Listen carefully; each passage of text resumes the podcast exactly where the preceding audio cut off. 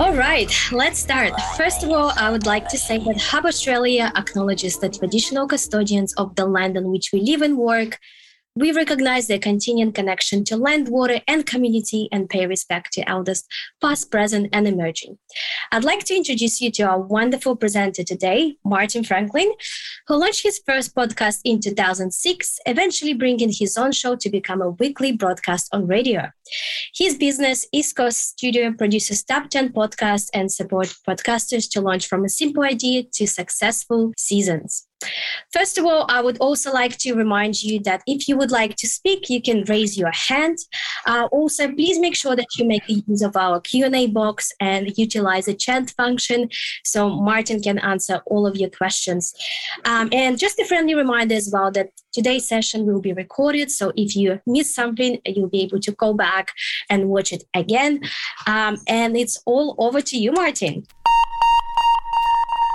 Thanks, Val. Thanks, everybody, for joining today. You can ask me some difficult questions if you'd like to now. Over to you. Hit me with some questions. Hey, Martin, we already have one question in the Q&A box. Um, if you want to open it up, uh, but I'll read it out loud. What are the average and good podcast targets to set per episode? Yeah, the super popular question. I read something while I was researching f- for this talk, which uh, was a, a blog article by a podcast hosting platform that basically said if you're getting 50 listens to a podcast episode, you're already in the top 50% of podcasts that they carry on their platform. I think we hear a lot about big, big numbers and people quote, you know, quoting tens and hundreds of thousands of listens, but those people are a super tiny minority.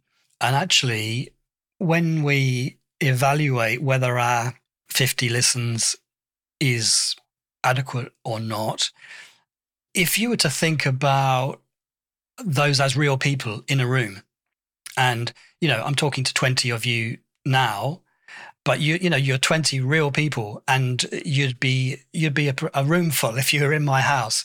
Uh, and i'd be really happy about that. So if i had 20 listens to my podcast episode that's 20 it's 20 people. So that's what i've got to say about about listens. Awesome. And we have another question in the chat box. Producers what is the standard rack when it comes to costings? Standard rates? Yeah we're kind of in a space where there's n- not really a standard rate as such. I think you could probably make a parallel with, say, graphic designers or eh, you know individuals who who price their services depending on what um, what they what how much money they want to make and but you know the quality that they feel they they offer so that uh, it's very hard to to answer that but I price projects by the project or by the season. So I don't charge myself out on an hourly basis.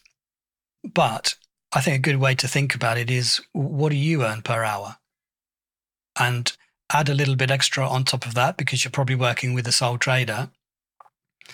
And that, that could be, you know, the sort of price um, you might multiply that hour by three hours to produce an episode and that would give you a kind of incremental cost that you could expand out through a through a season. Yeah, tricky to say. Awesome. Um, two more questions. Three more questions on Q and A. Uh, the first one is: What's your preferred hosting space to distribute online? People seem to get very uh, enthusiastic about podcast hosting, but it's a very it's a very technical requirement, really, and it's uh, fundamentally simple you're just putting files on a server and the server just has to stay switched on and do you know and give you some kind of nice interface and access to analytics.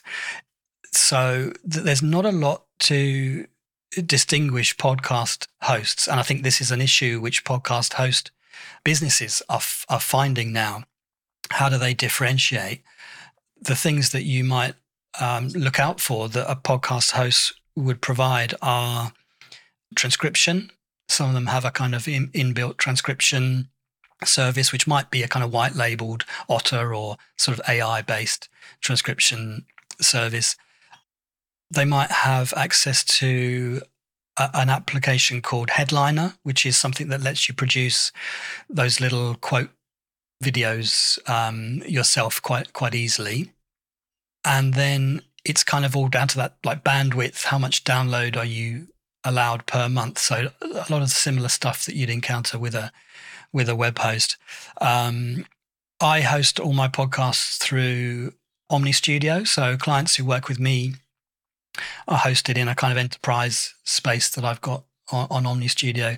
And I'm really pleased with what Omny Studio offer, particularly in the area of analytics, because I definitely advocate for podcast creators to become really aware of their analytics. And one thing which has been missing for a long time in podcasting is an audience retention measure.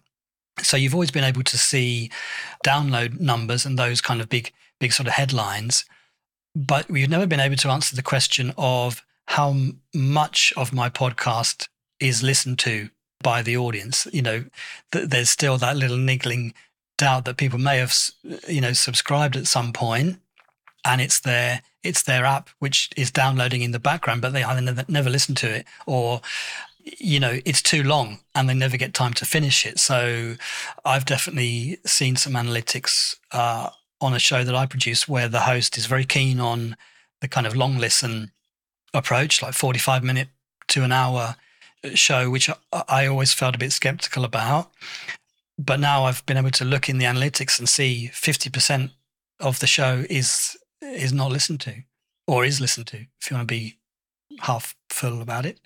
So then it'd be much better for in that particular case for the creator to do two half hour shows or two 20 minute shows. Same effort and it would fit better with their listenership because it's all about fitting into the pockets of time that people have available so we have to we have to work with the audience and getting that analytic data on how audiences consume the show is is valuable. So good analytics and if they've got this audience retention measure that's awesome. All right awesome. Another question. We have four five more to go through. Hopefully, we have enough time for that.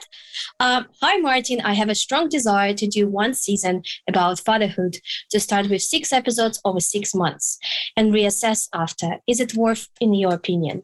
Six episodes, so like a, a monthly show for six months. Yeah, I definitely because uh, you know the the idea of of a pilot is you know is pr- pretty well known in in the world of uh, television, you need to do something in order to get that feedback from your your listeners. And I'm always absolutely convinced that there's an enormous amount of learning that happens in those first seasons for for the creators of the show because f- fundamentally you you're developing all of those kind of professional broadcaster skills of interviewing people. How are you going to do your interviews? And there's a world of detail in there do you script it? Do you have bullet points for the questions? Do you give your questions in advance to the guests? What if you've got guests who won't stop talking? How do you, you know, how do you deal with that? There's a whole lot of learning that that you know need, needs to happen before you are able to perhaps arrive at the show that you've got in mind. So I definitely think there's a value in in doing a six month pilot of a show because then you've got like real world it's not just in your mind anymore. You've got real world data to then move move forward on and uh, and you you improve and learn heaps in the process. Awesome. Thank you martin. What are the top three things a successful podcast should have? Huh. um yeah so, uh, somebody asked me this just the other day. There was they called it the soup of success what ingredients would we have in the soup of podcast success? I would say, I mean, it's the thing is, it, it's all about your relationship with your audience. So it's very, it's very hard to kind of have a blanket like just do this. Um, you know, I could sell that as a sort of premium service if I could answer it uh, effectively. So it's it's that meeting point between what do you want to talk about and what do your audience want to hear. So you, I think consistency is something that I would say. There's a lot of questions around frequency of podcasting and should you do weekly? Is fortnightly okay? Is monthly okay? So I think um, whichever publishing format you choose, can, you've got to be consistent with it and you've got to develop some sort of messaging around that. And there is actually some data coming out now that says, I almost don't want to say this because it's quite a thing to um, have to take on, but th- th- there is some evidence that's sort of saying weekly shows get a higher percentage of each show is listened to and are able to sustain growth over a longer period. But producing a weekly show is a real hustle to do. It's probably better to do in in batches. So you you kind of blitz it over a, a few weekends and record like a season's worth, and then all you got to do as they start to come out is the promotion and the posting about them. Doing week to week if it's a weekly show is it's all it's just so absorbing. It's hard to do anything else around that. So um, consistency is good. And i think being being willing to look at the data and and change from it I, I definitely find myself in a position sometimes of having to show people the data of how their podcast is working but sort of telling them things they don't want to hear. So you have to be willing to change and respond to the audience and try different things, look and see what other people are doing and sort of adjust your format a little bit. The marketing piece around podcasting, like any marketing, you can never do enough. So having a bit of a strategy about where are you going to promote the show.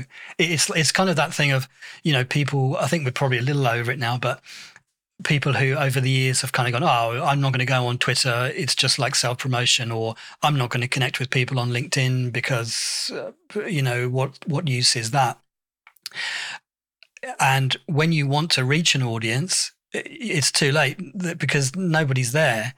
Whereas if you have adopted that approach and you've got circles and you've got networks, then that's the framework uh, you know of your audience that you're going to put your show into. So make sure you're not shouting into the void i guess is the but on the other hand if you want to then you know if there's something you're passionate about and you, and you want to do do it. Don't worry if no one's listening just do it that's, that's what i do well i have done next question what tends to do better more fun or funny or, or more specific educational in your experience? Uh, yeah, that's that's a really good question. I, I think you so I've got a number of shows which are about let's say industry updates and and the currency. So it's either you know um, updates in in legal uh, matters, updates in property matters, and you've in that case you have kind of societies or you have membership bodies. So you know that people are they're going to be interested in staying current and staying up to date with that information. Whereas i think probably entertainment based shows are probably more tricky to to get it right because it's about there's a lot there's a lot more um, chemistry in there. So it, it, it's if you want to be entertaining, it's like are you are you entertaining? It, you know, not everybody can do a, a stand up comedy set or be entertaining on the microphone. So I think it's it's harder. You know, you can work at it, and you probably could, uh, you know, develop a framework that supports you to be entertaining. But I, I, think it's harder and evaluating the the need in the audience is probably harder to do. So uh, some people some people do it. So I guess it's it's just establishing you know what what particular area area um, of entertainment can you fit into obviously the one of the the biggest if you know or one of the biggest certainly categories in podcasting is is true crime So entertainment, if you like, but in a sort of radio drama format. Um, huge, huge listenership for, for that stuff. Um, but it's very, very time consuming and, and quite costly to produce that, that type of stuff because it's such detailed work and you need so many, um, so many talents in order to, to pull it off. So information seems like a safer bet. Entertainment is exciting, but harder to do. Awesome. Um, it's already 1.31. Martin, do you have enough time to answer three last questions or would you like for everyone to just uh, flick you an email with a question? Um, um, yeah, I, I, do. I do. I mean, I'd love people to email me, you know, with offers of work and large sums of money. Um, but yeah, I'm happy to ask questions while we're here. Awesome. Let's um, answer uh, last three questions. But who everyone who wants to jump off when they have to run off for lunch, um, just a heads up that we'll be sending out post-event email to you so you can rewatch this recording, um, and so you can also reach out to Martin if you have any questions for him. Um, yeah, and Martin. Uh, one of the last three questions. In your experience, how long does it usually take to plan um, to plan to start a podcast? Setting goals, audience, content, tools, etc. That, that's a great question. I I think the planning stage can be done quite quickly because you probably already ha- have an intuition on you know what you what do you want to do if if if you just ask yourself that question of well, why am I doing this and um you know arrive at that answer and then work out what's your sign of success from that? You can you know that that's just i think something you could do quite quickly.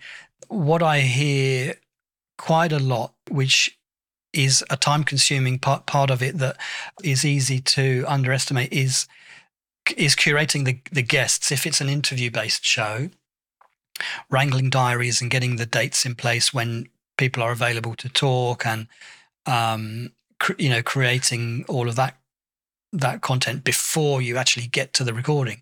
That can be um, quite time consuming.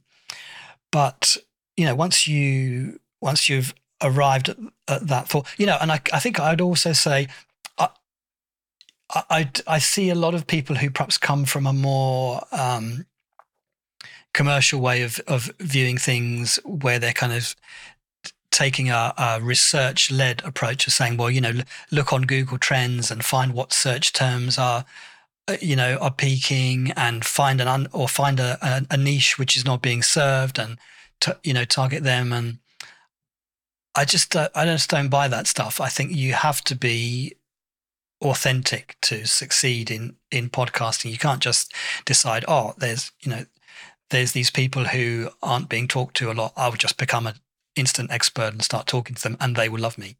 Um, you know, I, th- I think given that you, you're playing on your strengths, you just got to decide why am I doing this, and it doesn't have to be that you want a big result at the end. You know, it, it can be it can be research. It, it can be that oh you know I, I want to produce some content that I can then write blog articles about and sort of increase my visibility just through you know having more content available I don't know how long it will take. I can't give you a, sh- a short answer. It, it might take an afternoon for you to go through the mental sort of process of working out your measurement and uh, you know some kind of strategy to disseminate the the podcast.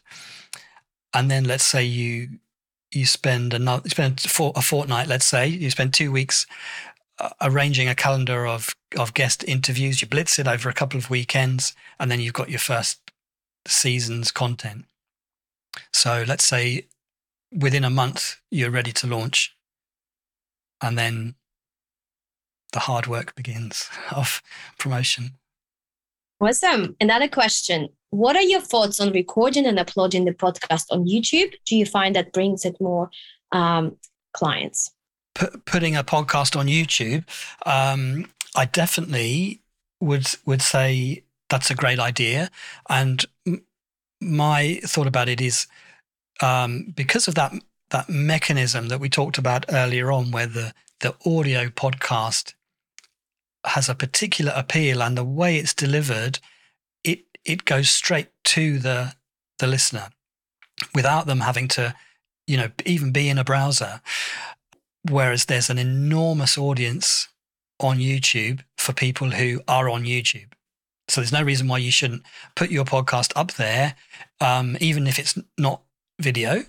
I've got a client who we did that, and we just did like a simple audio sort of waveform animation, but it was fundamentally audio. And every single one of his episodes gets an additional 200 uh, views or listens on on of, from people on YouTube. And one of the things that YouTube has the edge on over all of the podcasting applications is search. It's it's super discoverable, and because it's kind of it's built on you know Google's thinking, um, the idea and the the presence and visibility of search on on YouTube is is much higher, and that's what people are more inclined to do. So you're much more discoverable, I, I think, on on YouTube. Um, and the absolute sort of latest news is YouTube themselves are obviously not unaware of this trend, so they are now a kind of beta t- testing. It's probably more than beta testing, but there will be a podcast section in YouTube. There is if you're in the USA now. Um, and I guess they'll keep an eye on that and then potentially roll it out through interfaces everywhere. So um, that bodes quite well, I think, for visibility of podcasts on YouTube. So um, yeah, do it. It's it's easy to do. So a lot, lot to be gained. Awesome. One last question. Do Spotify and Apple Podcasts have backend analytics built in, or do you use a third party data tracking platform? Mm, getting technical. Um, they do both have built in analytics that obviously talk about what's happened on, on their platform. So, what, what I think is probably, and they are really good. Uh, one of the fantastic things you can get from Spotify, which you can't necessarily get in other places, is demographic information because Spotify is inherently account based, you have to sign up and you know deliver some of your information, your, your gender and your age bracket and this type of thing. So you get a better sense of your audience from YouTube because you can see demographic information.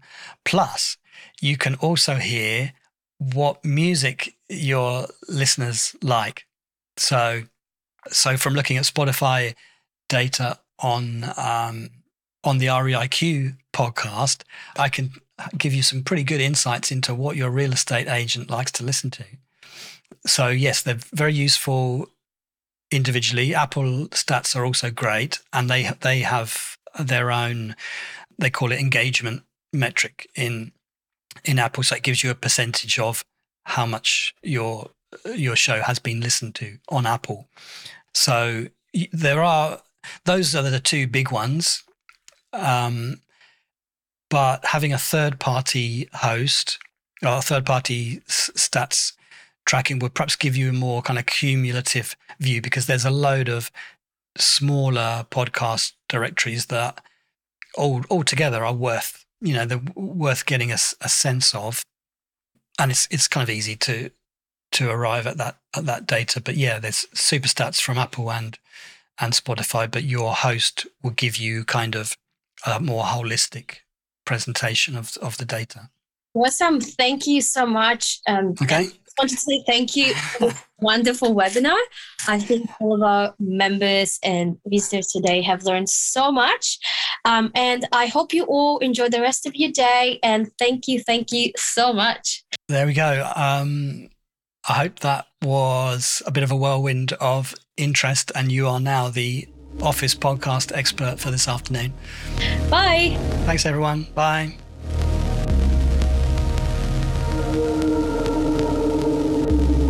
Menopod.